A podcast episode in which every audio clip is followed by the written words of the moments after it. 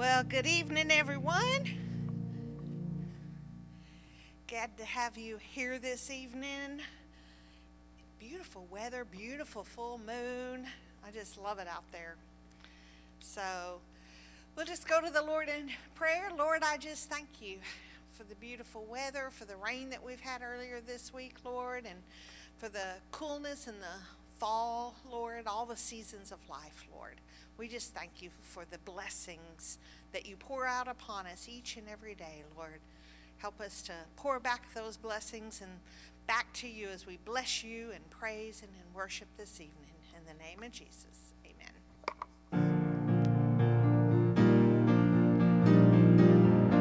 We're just going to be comfortable tonight. So if y'all want to stand, stand. If you want to sit and worship, he doesn't care. Father, we just thank you for your presence in this place tonight, God. Father, we just want to lift and magnify your name, God. Hallelujah. Thank you, Jesus. He's holy, holy, holy, holy, holy, holy.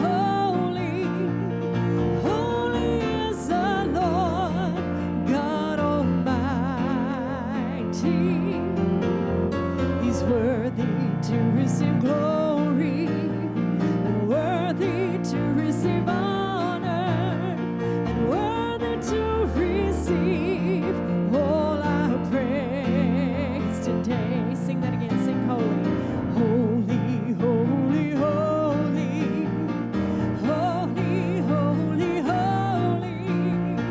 holy, holy is the Lord God Almighty.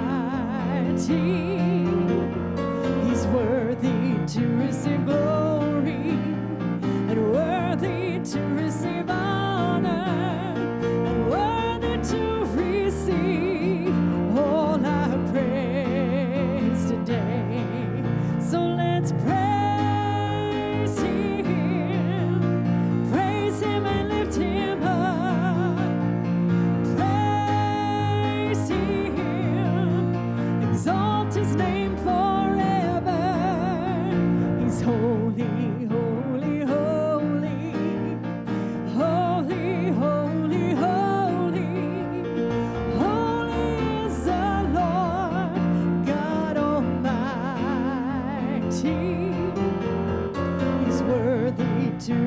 glory and worthy to receive honor and worthy to receive all our praise today.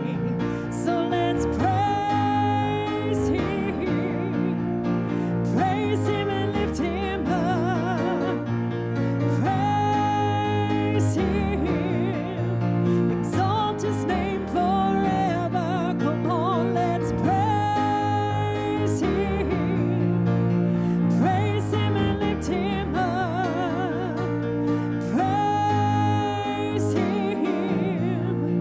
Holy, holy, holy, holy, holy, holy, holy is the Lord God Almighty. He's worthy to receive glory and worthy to receive honor and worthy to receive all our praise. Praise you, Lord. He is holy. He is holy. Father, we just praise you. Father, we praise you with our whole heart, God. With all of our mind. With all of our soul, God. Hallelujah. Hallelujah. Yes, God.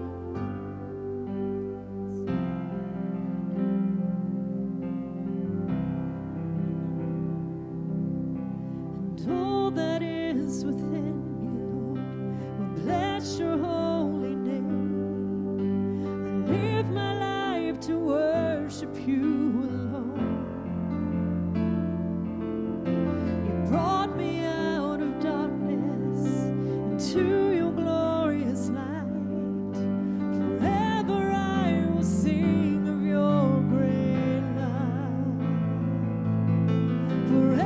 I will sing of your grace.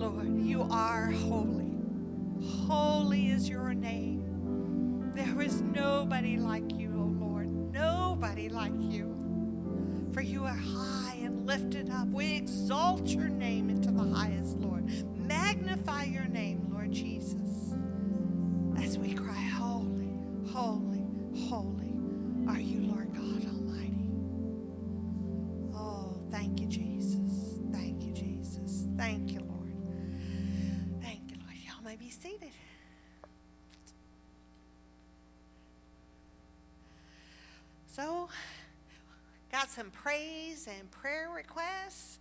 Um, and our annual Thanksgiving dinner is coming up on the twentieth, um, following the A M service. The ch- church is going to provide the turkey and the ham. So we, they're going to have a sign-up sheet on Sunday so everybody can sign up for side dishes and desserts and let them know what you're bringing so that we don't all bring pumpkin pie.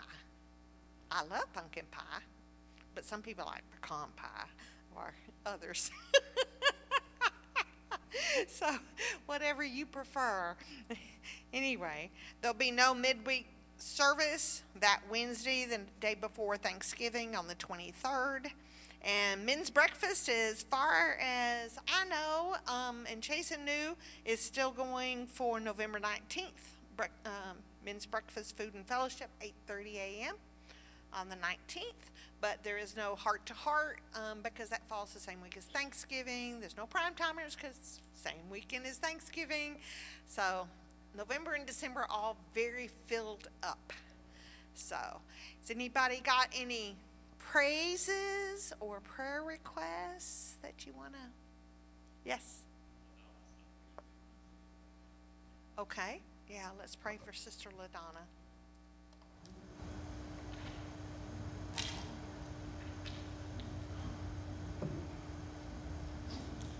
That was if your pen works. Anybody else? Yes? Uh, Jerry Atkins had a scan on his leg today, and they are looking for a leg walk.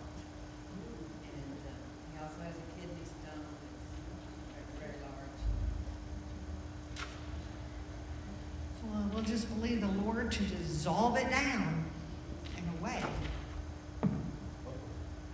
Yes, the kidney stone and, and that there'll be no blood clot. Did they say if there really was one, or they just suspected? They did the scan to see his leg is swelled. Ah, yeah. So I just believe that that's not true, and for healing from the cancer as well. Yeah, yeah. Yes, ma'am. I'm going to say it's a praise report. Uh, retina doctor says it is not macular degeneration. Hallelujah. Hallelujah. It is something else with a name that long. Oh, God knows. That has similar things in it. Mm-hmm. But if I'd had macular degeneration, I'd already be blind ah. because I was diagnosed twenty years ago. I'm going to praise God that yes. there's something left there. Yes. Yes. It's not all gone. That's right. And there's still a chance. Yes, there is. For healing. Yes, there is. There's always a chance of healing. So, it is never too late. Never too late. We always have hope in Jesus. Yes. I'm just going to believe God. Yes. We're believing God with you. And thank God you're not blind and you don't have macular degeneration. Thank you, Lord. Thank you, Lord. Yes, Miss Landon. Mammy's supposed to have neck surgery Thursday, Tuesday.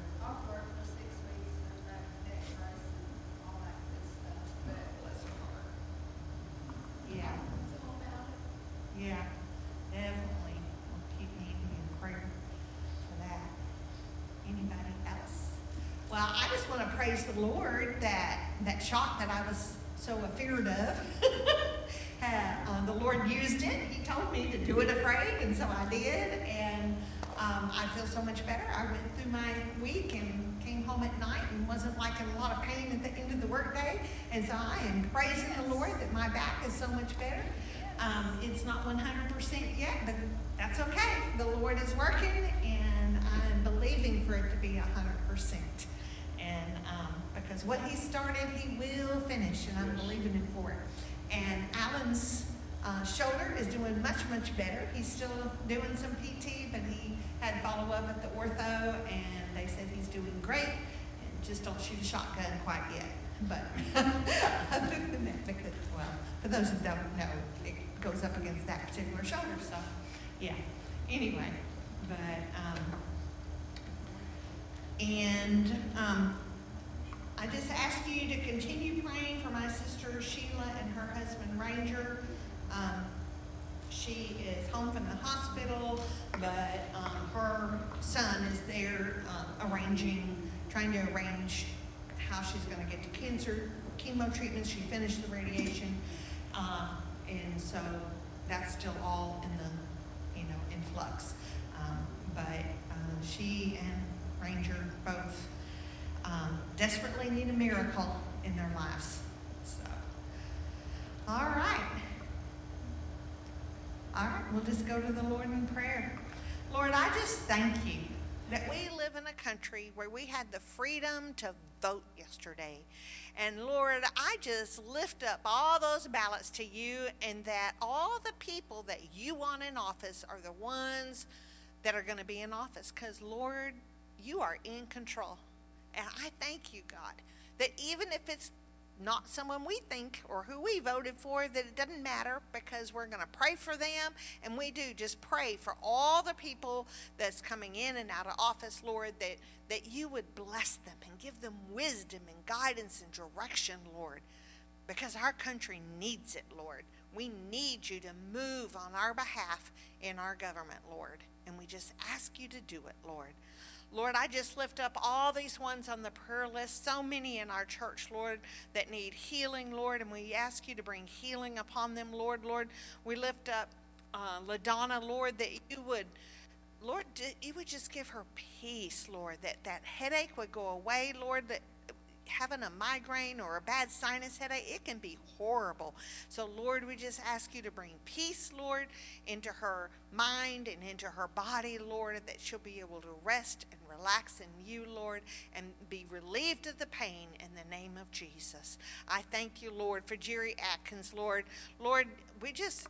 We just come against that kidney stone and command it to be dissolved and broken up and dissolved out so small that it will not cause pain as it leaves and passes from his body in the name of Jesus. We speak the same to that blood clot, that it cease and desist, and that he get a good report, Lord, and the swelling will go back down on his leg, because the blood clot will be dissolved and not even show up on the scan, Lord, and he'll have a reversal of the swelling in the name of Jesus. We just rebuke the cancer that has been attacking his body, Lord. Lord, we have been praying and believing, and we are continuing to stand on his behalf, Lord, that you will heal him. For by your stripes he was healed and made whole. I thank you, Lord, for the good report and Carol got at the eye doctor, Lord. And, Lord, we just speak healing into her eyes, Lord, that you will continue that work, that she has not gone blind and she is not going to, Lord. For, Lord, you open the eyes of the blind, Lord. You don't let pe- your g- people go blind. So, Lord, we just thank you in advance, Lord, for the healing of her eyes, that she'll be able to not only continue to see what she can right now, but that it'll get better and better as the days go by, that you will give her clearer and clearer vision in the name of Jesus, in the name of Jesus. I thank you, Lord, for Mandy, Lord.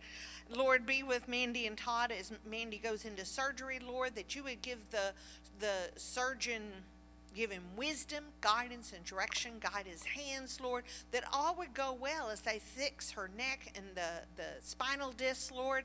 Lord, that I know mine's in a different part of the spine, but it's painful, Lord, to have a herniated or a slip disc or any of that stuff. And so, Lord, we ask that you relieve her of the pain, and that you give the surgeon guidance and direction. You help her to heal quickly, Lord, in the name of Jesus. We thank you, Lord, that by your stripes that Mandy was healed and made whole, and we thank you for it, Lord. Lord, I just lift up Sheila and Ranger to you, Lord, and I lift up Ben, that you would give him wisdom as he takes care of his mama, Lord, and that you would bring healing into both Sheila and Ranger, Lord, in the name of Jesus, and draw their hearts unto you, Lord, as they go through this valley, Lord, that they would learn lean on you, and that you would bring healing into their lives, Lord, both physically and spiritually, in the name of Jesus. Now, Lord, I just ask that you be upon this service, Lord, that you just anoint me afresh for the words that you have given me to speak this night, O Lord, and that you would help me to speak them clearly and to, to bring forth the heart of what you had for me to say, Lord. In the name of Jesus, amen. So Sherry asked me if I had a title, and I hadn't even thought about it, because when I was praying about what to preach about, the Lord usually gives me the title first and then leads me along to, you know, the scriptures and what all. But this time he gave me the scripture first, so I just told her Galatians two twenty. So we're starting in Galatians two tonight. Um, because it's all about him. And so Galatians two nineteen through twenty-one. For when I tried to keep the law, it condemned me. So I died to the law. I stopped trying to meet all its requirements so that I might live for God. My old self has been crucified with Christ. It is no longer I who live, but Christ lives in me. So I live in this earthly body by trusting in the Son of God who loved me and gave himself for me. I do not treat the grace of God as meaningless, for if keeping the law could make us right with God, then there was no need for Christ to die.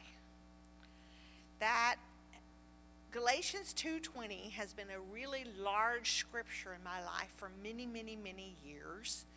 Um, back in my mid-twenties, my then father-in-law, some preacher, I have no idea who that man was. It was some guy out of Britain that he was following, and back then there wasn't the internet, so, I mean, he was He had tapes or something that he was watching. I have no idea how he found this guy. But it was almost everything the guy taught was on Galatians two twenty. The fact that we have died and been crucified with Christ, and it's no longer us who lives, but Christ who lives in us. And so my father-in-law talked about it.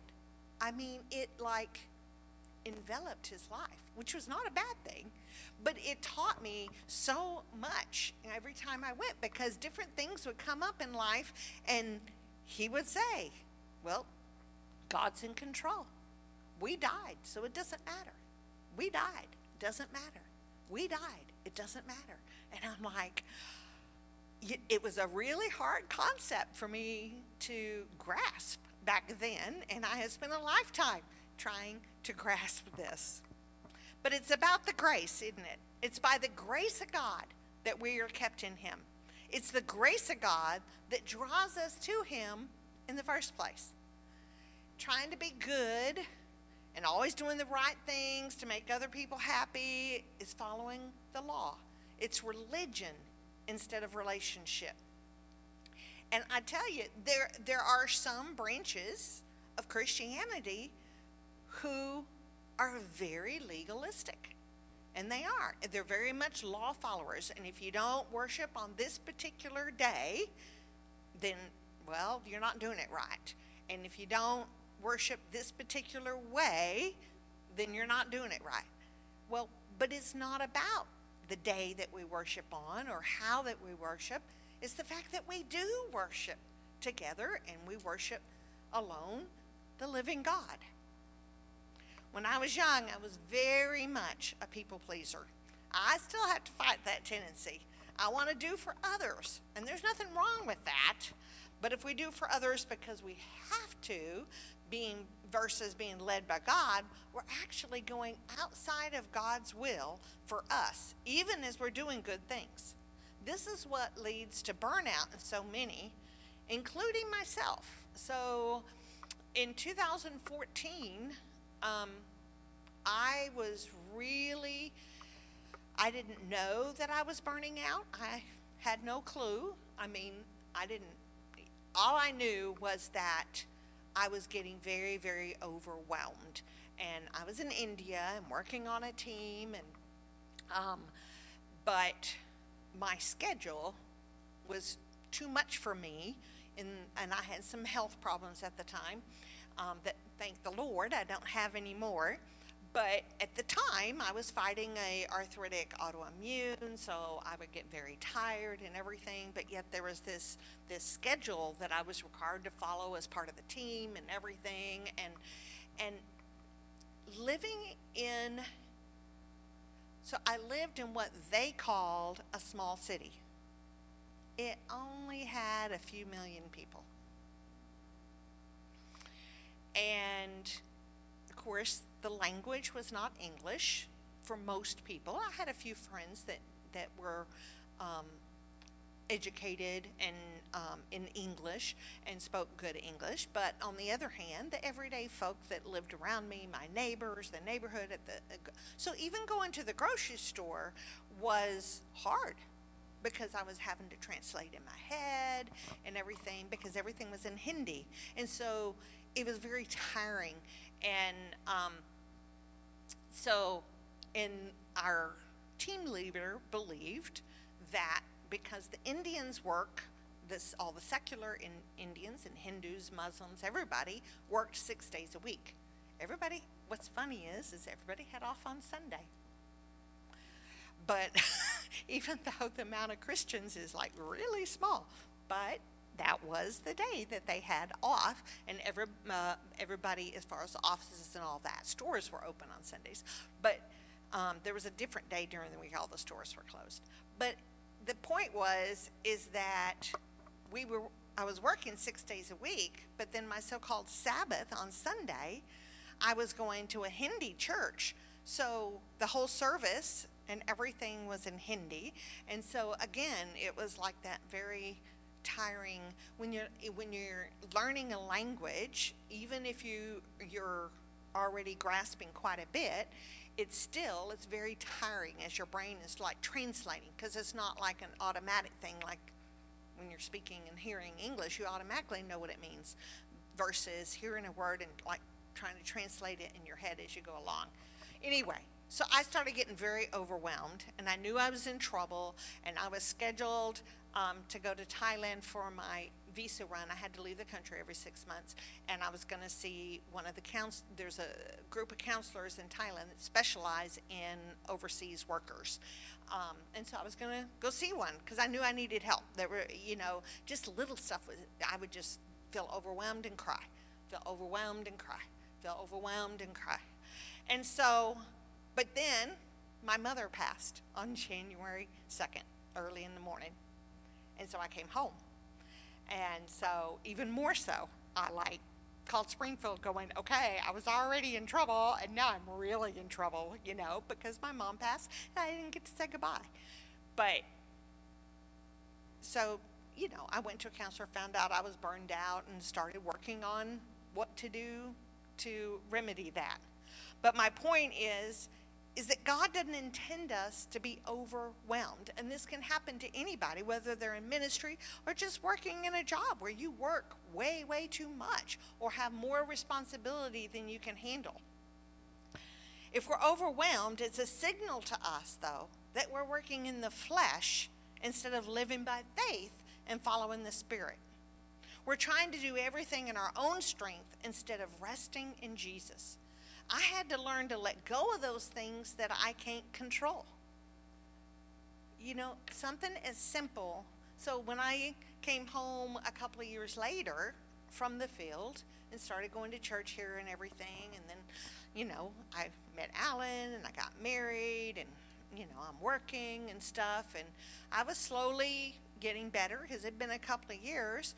But something as simple as the projector, the internet with the projector not working in children's church, what am I going to, and I would just, and just dissolve in tears. Thankfully, I have a strong husband who was like, it's okay, we can just do this, you know, and so it was very good. But it takes time to, and, and to learn how to cast that off. I mean, I haven't, I don't even remember the last time that's happened now, thank the Lord, because he's been delivering me from that. Because I had to learn to just truly, maybe that's why I needed to speak about it tonight, because the Lord has really brought me a long ways in this, in being able to just rest in him and know that the internet's not working. Well, okay, then we'll just do this, that, or do it the old-fashioned way and whatever, you know. God knows. God is in control. And if something doesn't work, it doesn't matter, because God knew before it happens. Because in truth, God controls it all. It may take me by surprise when something happens, but it didn't take God by surprise. He knows these things. He knew what would happen with my back. He knew what would happen with Alan's shoulder. Those things were not a surprise to him. He knew. He has a plan if we just stop and rest in him and ask him to lead us to his plan. Because we're only perfect in Jesus.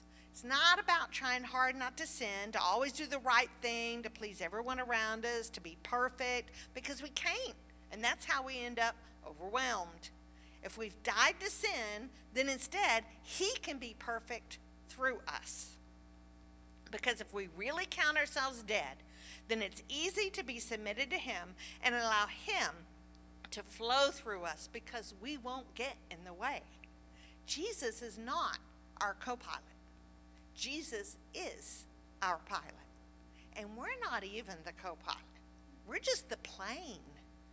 He flies us around. He tells us which way to go. He says, go up. He says, go down. He says, land. He says, take off. We're just the plane. If you think about it, we're not even the co-pilot. He's the pilot, and we're the plane, and we are supposed to do what and where and when he says to, even when it doesn't make sense to us, because he knows and sees things that we don't see. When God called me home from India, I was heartbroken. Why did I have to leave? Why couldn't I go to Latin America? I'd been in El Salvador and Costa Rica before. I spoke Spanish. I had a, an invitation to go to Peru and, and work with Miss Villas, um, who came here and spoke one time. But God kept telling me no. He didn't give me peace. He didn't give me peace. And I didn't know why. But God knew why. Because God was going to bring me the answer to my over twenty years of prayer of a godly husband. So God brought me home because he knew why I needed to come home, even if I didn't.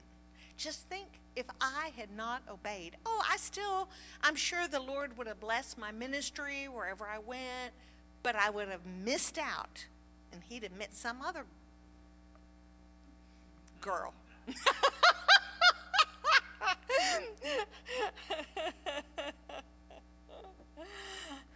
But he has wonderful plans for our lives, but we have to be willing to follow him, to seek him and his kingdom first every day, so that we can hear his still soft voices in our hearts, so we can be led by him daily, hour by hour, minute by minute. It's an adventure with Jesus.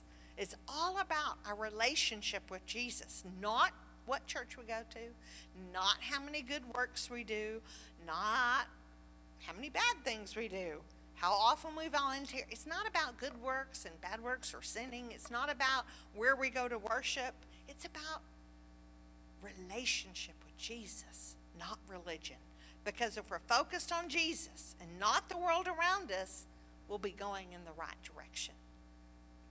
Now, this is going to sound odd, but it's sort of like dieting. If you focus on what you can't have, which is sort of like having to follow law and religion and rules and all this, then you're miserable and you always feel deprived, and you end up with a victim mentality. The woe is me's.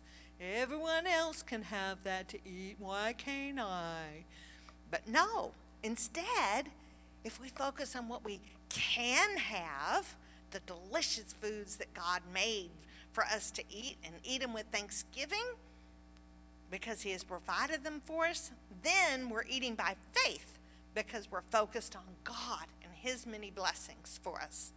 Instead of woe is me, it's thank you, Jesus, for providing for me. Thank you, Jesus, for health. Thank you that I can walk and that I can lift things and that I'm healthy. We're all different. I eat lower carb because that's what the Lord led me to to heal my body. It's not what man was telling me to do. If I had followed, kept following what man told me, all the little laws about what I should eat or not eat, you know, low fat and whole grain and all that stuff, my blood sugar was going up and up and up. And so I went to the Lord, and the Lord led me to the low carb, and I started that. The Lord reversed my prediabetes, and it stayed gone by the grace of God. But it's because I focus on God, not the rules. When I focus on the rules, I get the woe is me. But Lord, that that food there, that's not really food, is free today. Somebody brought it and just left it there at the clinic, and anybody can have some. But no, it's not the food that the Lord made for my body. But God might have you eat the whole opposite. You may, you may do better with low fat. I don't know, and it's not up to me. to tell you anything, but look to God. Focus on God, because he knows what, what's best for you in all areas of your life. But that's just an example, the whole diet thing, because that goes with anything that we do in life. It's not about the rules and the regulations, because if we focus on what we can't do instead of what we can do, if we focus on what we don't have versus what we do have, then we end up in the woe is me's and a victim mentality and God is not fair. But it's not about being fair. Galatians five twenty-four, and those who belong to Christ Jesus have crucified the flesh with its passions and desires. Whew, that's strong, isn't it? If we belong to Christ Jesus, we have crucified the flesh with its passions and desires. I, yeah, I, I think that's why Paul said, I die daily, because it's not something you can just do once, is it? Jesus wasn't a victim, and neither should we be. He gave his life. It was not taken from him. He laid down his life for us. The devil didn't take it from him. We willingly take up our cross, die to self, and follow Jesus because we've made him Lord of our lives. We're doing it willingly. When we accept Jesus as our Lord and Savior, we're willingly laying down our lives to receive his life. And it's not that I have to do this and not do that. It's now, instead of a bunch of rules, it's about, Jesus, what would you have me do? What would you do in this situation, Jesus? Do you remember the seventies, early eighties, whenever it was, the what would Jesus do? But that is so true. What would Jesus do? Because it's about my relationship with Jesus, not a list of do's and don'ts. And it's different for everyone. You ever have God tell you not to do something that everybody else is doing? And you're like, God, how come I can't do that?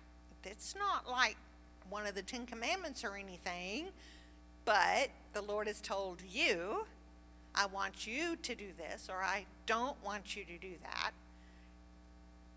And it's not about him being fair, because the Bible doesn't ever say he's fair. It says he's just, and that's not the same thing. He knows what's best for me and for you. Always. He may be dealing with something in my life that's not a problem for you, and vice versa. That's why we can't judge others. Only he can judge people's hearts. I heard an evangelist way back in my twenties explain it this way. If you have a keyboard and God might be telling you to play C, C, C, C, C, but then he may tell someone else to play F, F, F, F, F. And if the preacher or a friend starts telling you to play F when you should be playing C, it can get you all messed up and off track. Because instead of doing what God's wanting you to do, you're doing this other thing.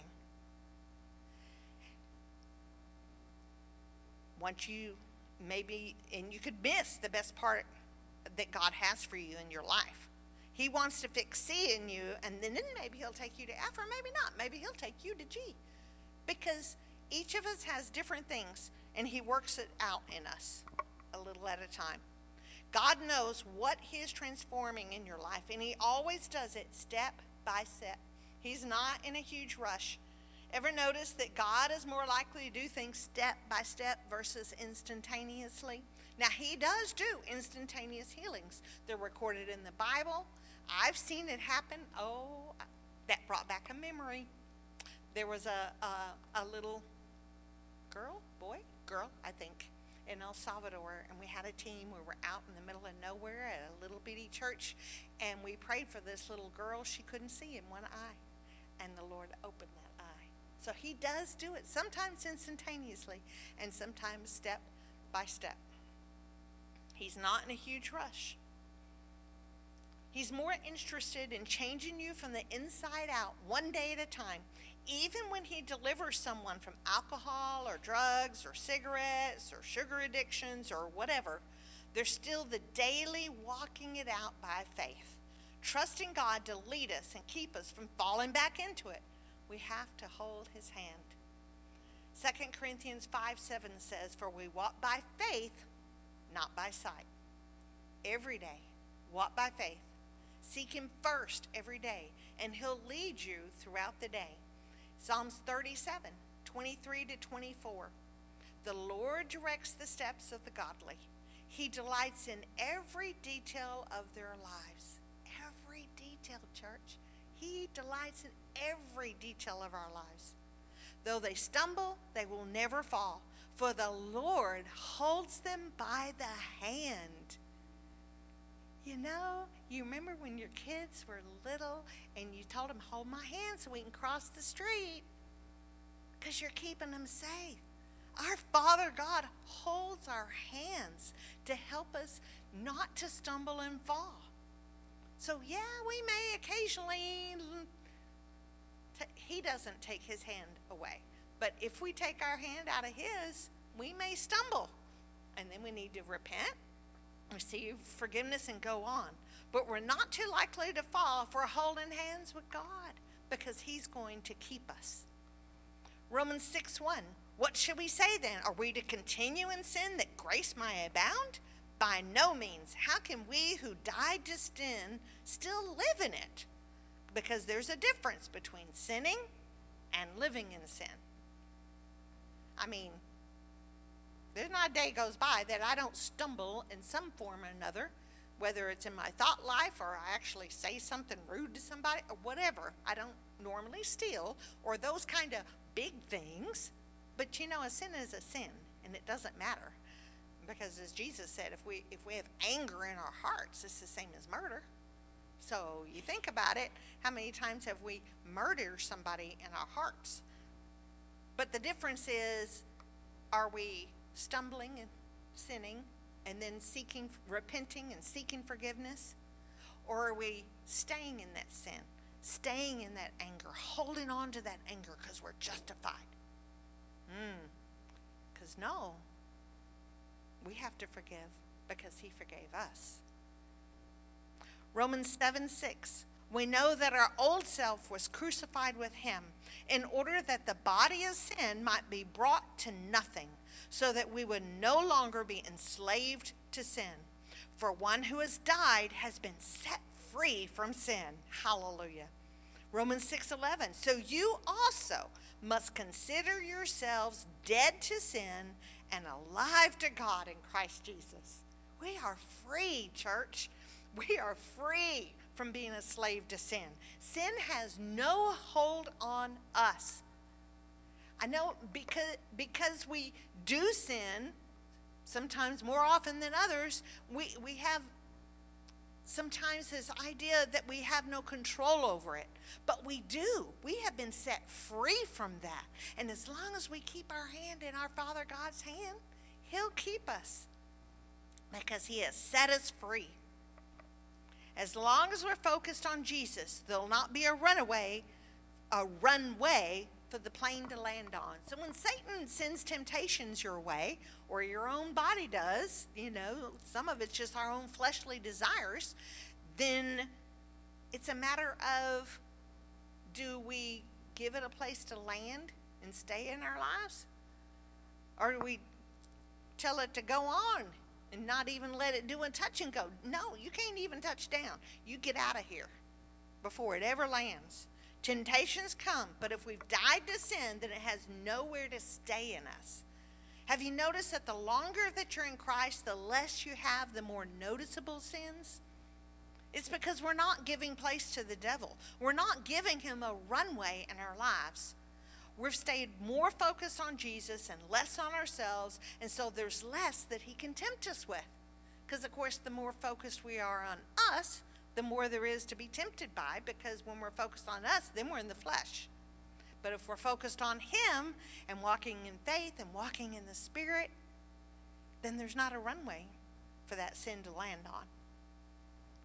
Second Corinthians nine eight, and God is able to make all grace, every favor and earthly blessing, come in abundance to you, so that you may always, under all circumstances, regardless of the need, have complete sufficiency in everything, being completely self-sufficient in him, and have an abundance for every good work and act of charity.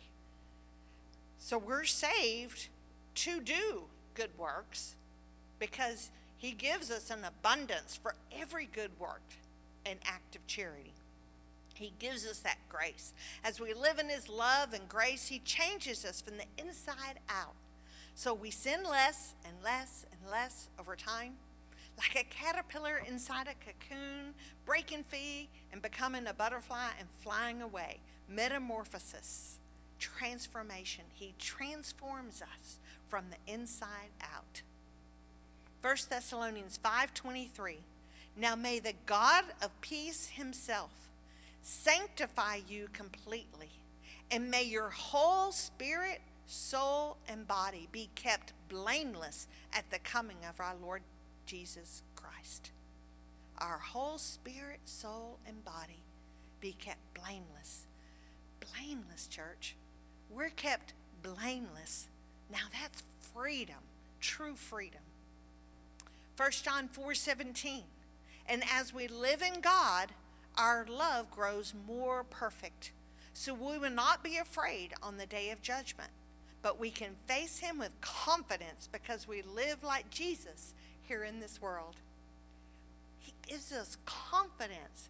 We don't have to worry about this happening or that happening. It doesn't matter what all happens in the world. It doesn't matter who the president is. It doesn't matter what the Supreme Court decides. It doesn't matter all of those things, because God is in control, and we're free to live in the Spirit and follow him and allow him to take care of us in all that we do. We can be confident in him. So where are you today? Are you living confidently in him? Unafraid of dying because you've already died. If we've already died, then we don't have to worry about dying. For the believer to be absent from the body is to be present with the Lord. How much better a life awaits us in eternity with him. Unafraid of living because you're already alive in him. So we can truly live and just go forth in confidence because he's made the way for us. He is our maker, and we're alive in him. We know, we trust, we believe, and we have faith that he's leading us into the great and wonderful plans that he has for our lives. You, we can confidently start each day resting in him and his goodness because God's in control. What a relief. No need to ever worry because God's got it. Nothing take him by surprise. He's in control. He's ordering our steps. Nothing catches him by surprise. We can live victoriously in him.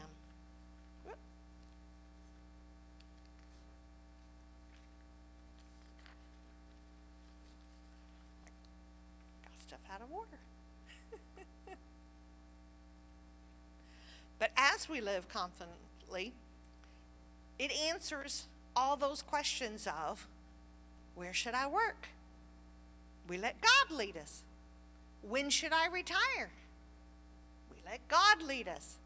Should I help this guy on the street corner? I mean, is he going to use what I give him to go buy drugs or alcohol, or is he really what he's professing to be?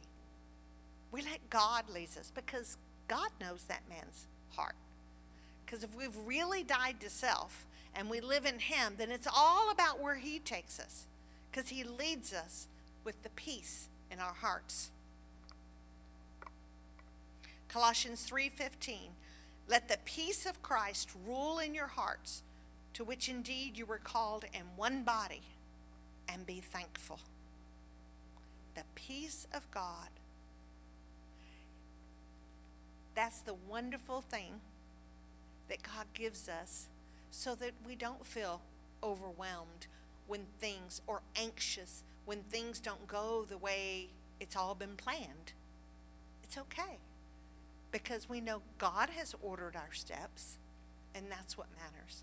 We know his peace that passes all understanding. Why does he say it that way, that it passes all understanding? Because if it was a common person who didn't have Jesus' peace, then there'd be anxiousness and worry and uh, overwhelming sensations, because they don't have that peace.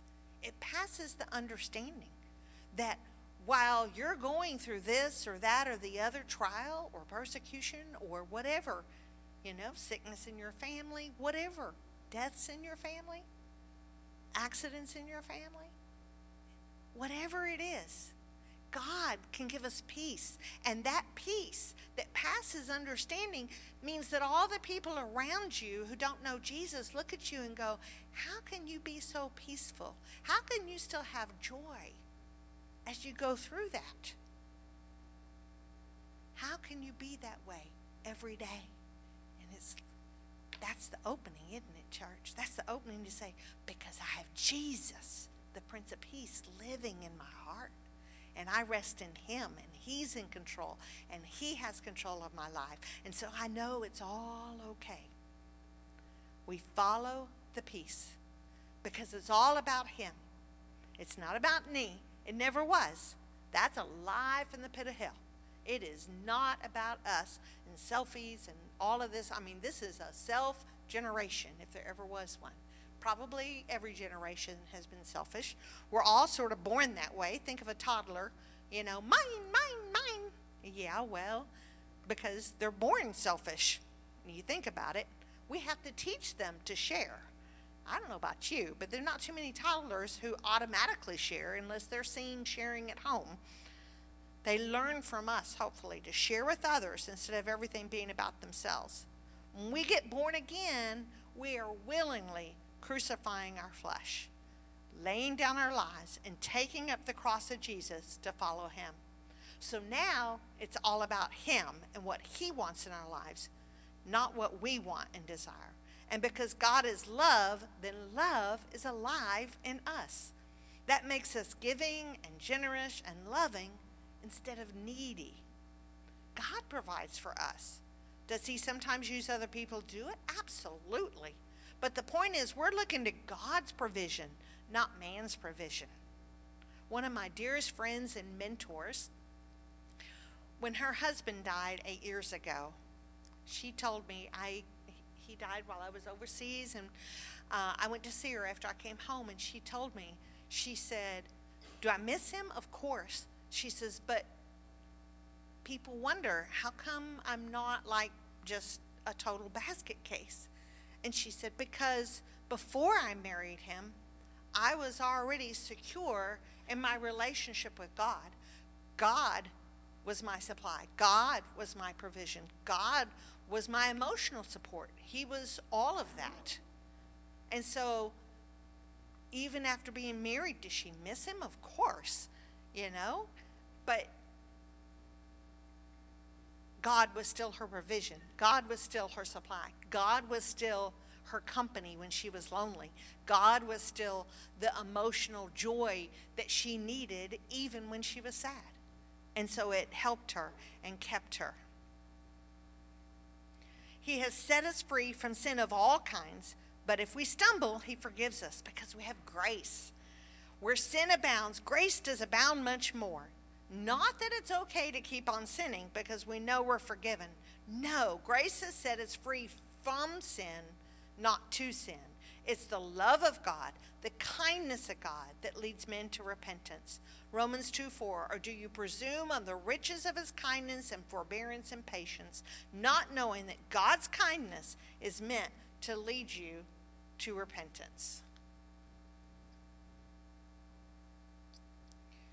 As we live in his love and grace, he changes us from the inside out and helps us to be unafraid of living or dying because we know, trust, believe, and have faith that he is in control and he's got it all taken care of. I want to read to you Galatians two nineteen to twenty-one again, but this time from the Message translation, because I just love how it puts it. What actually took place is this. I tried keeping rules and working my head off to please God, and it didn't work. So I quit being a lawman so that I could be God's man or woman. Christ's life showed me how and enabled me to do it. He enables us. I identified myself completely with him. Indeed, I have been crucified with Christ. My ego is no longer central. It is no longer important that I appear righteous before you or have your good opinion. And I'm no longer driven to impress God because Christ lives in me. The life you see me living is not mine, but is led by faith in the Son of God who loved me and gave himself for me. I'm not going to go back on that. Is it not clear to you that to go back to that old rule-keeping, peer-pleasing religion would be an abandonment of everything personal and free in my relationship with God? I refuse to do that, to repudiate God's grace. If a living relationship with God could come by rule-keeping, then Christ died unnecessarily. So it's all about taking up our cross and following him, just like he told us to do, to crucify. We have been crucified with him, and as Paul said, to die daily. Let's pray. Oh, Father, I thank you for this word of grace and hope, that everything is under your control when we follow you. Lord, if there's anybody out there in internet land who doesn't know you, if you're out there and you don't know the Lord Jesus Christ, he loves you. He is not condemning you. He may be convicting you of your sin. You know if you're living in sin. You know if you have accepted his forgiveness or not. If you have been willing to make him Lord of your life and not just claim him and say, well, I prayed a prayer when I was nine and he's my Savior, but you're living like the devil. Don't do it. Don't do it. Because God loves you. And his goodness and his grace. He's willing to forgive you. And all you have to do is ask him to forgive you and repent of your sins, to turn away from them and follow him. And as you follow him, he will transform you from the inside out and hold your hand and keep you in him as long as you stay focused on him. Lord, help us to do that. Help us to stay focused on you each and every day, that we would start our day, Lord, seeking you first and your kingdom and your righteousness, because then you'll provide all that we need for life and godliness. Help us, Lord, to keep our hand in yours, Lord, as we go through life, Lord, as we go through the hazards, as we go through this changing world that is changing so rapidly around us, Lord. It has changed so much just in my lifetime, Lord. But Lord, I just thank you that you're in control. The king's heart is in your hand, and you will him to go this way and that way. So Lord, no matter who is in charge or thinks they're in charge, in reality, you're in control. And we thank you for it. We thank you that no matter what happens in this world around us, that you're in control and you will order our steps and you will take care of us each and every day. And we thank you for it. Thank you for your grace and your mercy. In the name of Jesus, amen.